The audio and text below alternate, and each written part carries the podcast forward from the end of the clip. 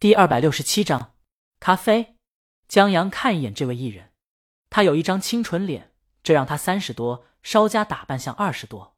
他穿着大长裙，在表演罢以后下台不方便。江阳瞥见短发助理扶他下台，原来短发是这位艺人的助理啊。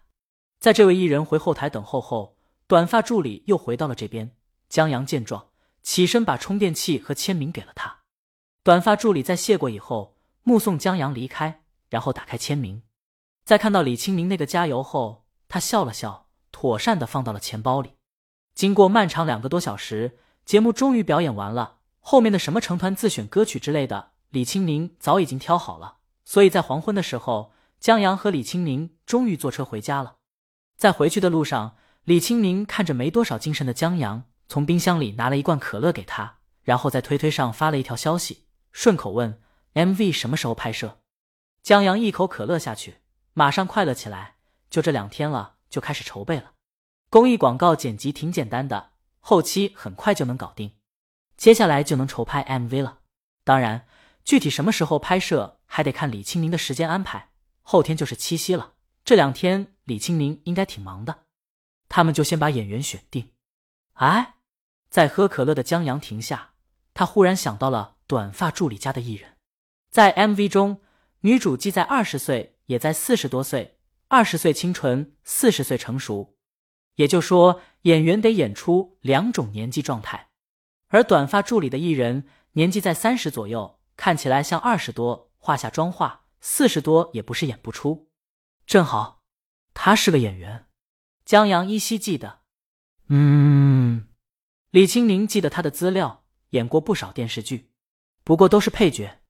江阳拿出手机，邀请他试一试吧。李青宁觉得可以。江阳只有短发助理的电话，就给他发了一个消息。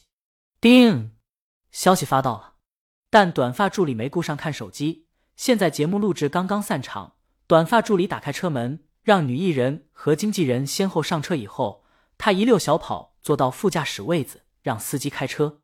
车在驶动以后，他听见艺人和经纪人在议论招一个有经验助理的事儿。以前的话，现在这个助理还合适，但现在参加了浪姐这个节目以后，频频要和别的人合作，而这二十九个小姐姐，论年龄、论资历，甚至于论能力。都有很多在她之上，这时候不仅她待人接物要有分寸，就是助理之间也有懂规矩之分寸。可现在这个助理倒是挺勤快的，可在业内就是一个生瓜蛋子。当初是因为工资少招进来的，现在就不行了。这节目大魔王坐镇，曝光少不了，然后又是团队合作，艺人可不想因为怠慢了对方助理，然后对方助理在艺人耳边说几句谁谁谁不懂规矩的话，然后让他也受到影响。他必须抓住每一个可能让自己红的机会，这是游戏规则。就像刚才自选成团的时候，某个人装的傻白甜，不知道选哪个组，在镜头前犹豫晃荡大半天，那都是镜头讨不讨喜另说，至少最后镜头的多给我几秒，让观众知道有我这么一个人，要不然三十个人，观众哪记得住谁是谁？艺人觉得还是当大魔王爽啊！这有本事的就是不一样，压根不在乎这曝光量。短发助理在前面听他们隐约议论，心里有点难过。他刚进入这行，又得到了大魔王的签名，鼓足了勇气，打算好好学习，正踌躇满志呢。想不到听到了这个消息，当头一盆凉水浇了下来。他坐直了身子，假装自己没听到，拿出了手机，然后他看到了江阳发的消息，就好像一个溺水的人突然让抛了一个救生圈，一股热血冲上他头顶。他高兴的转过身。艺人的手机响了，示意助理别说话。在接通以后，对面的林妍姐邀请他找个地方吃个晚饭，喝两杯。艺人一想，觉得自己也不大会做人，现在不正是应该串联的时候？他答应下来。在挂了手机以后，艺人问短发助理：“什么事？”短发助理咽了一口唾沫：“就就江阳。”艺人：“江阳是谁？”大大魔王老公。他邀请您去试镜大魔王新专辑 MV 的女主，短发助理终于一口气说完。什么？艺人瞪大双眼，经纪人更是前倾身子。什么时候邀请的？我看看。短发助理把短信让他看，经纪人看了一眼，不能算是一个正式邀请，但这不重要。艺人问：你怎么会有他的好友？短发助理说：“我把手机充电器借给他用了。”经纪人点下头，他看到了，当时不觉得有什么，想不到还有这善缘。太好了，短发助理的艺人终于相信了大魔王 MV 的女主啊，这刷来的知名度比他当好几个配角刷来的都多。李鱼出道到现在拍的 MV 不是很多，有传闻他演技的原因，也有传闻说他懒，但他的 MV 不拍则已，一拍必不敷衍，很多 MV 的女主都让人津津乐道。这意外掉下来的大馅饼，就是那每一个可能会红的机会之一。经纪人让短发助理。把江阳的好友推给他，短发助理推了，但是李青宁正在玩江阳手机，见一个女人加他，虽然标注经纪人，但是女人直接拒绝，有一个联系方式就够了，组团忽悠啊！经纪人很郁闷，回头看了看艺人，只能让短发助理跟江阳联系，我到时候教你。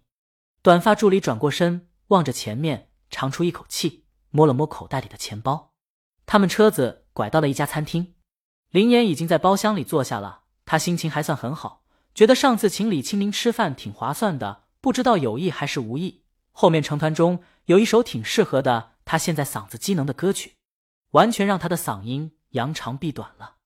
他也成功加入其中了，一切都在向好的方向发展。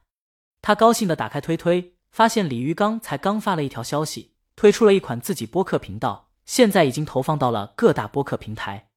林岩忙打开一个播客平台，甚至都不用搜，许多播客平台已经把《时光音乐会》推到了首页。下面短短半个小时，留言已经破万了。大魔王的声音好飒啊！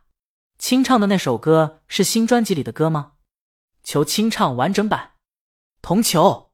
接着下面全是求完整版的，清唱都这么厉害，林岩真的羡慕鲤鱼的嗓音。他打开播放，嗨，各位听众朋友们好。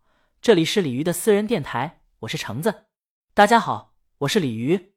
李清明的声音传出来，音色特别好，很爽利，没有任何嗲的音色，又很好听。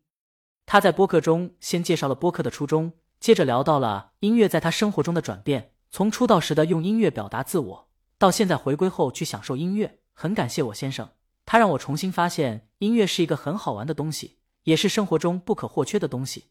他让我于生活中处处可见歌声，譬如钥匙、咖啡。李清明说着，拿起吉他，顺手弹起来，太浓了吧？否则怎会苦的说不出话？每次都一个人在自问自答：我们的爱到底还在吗？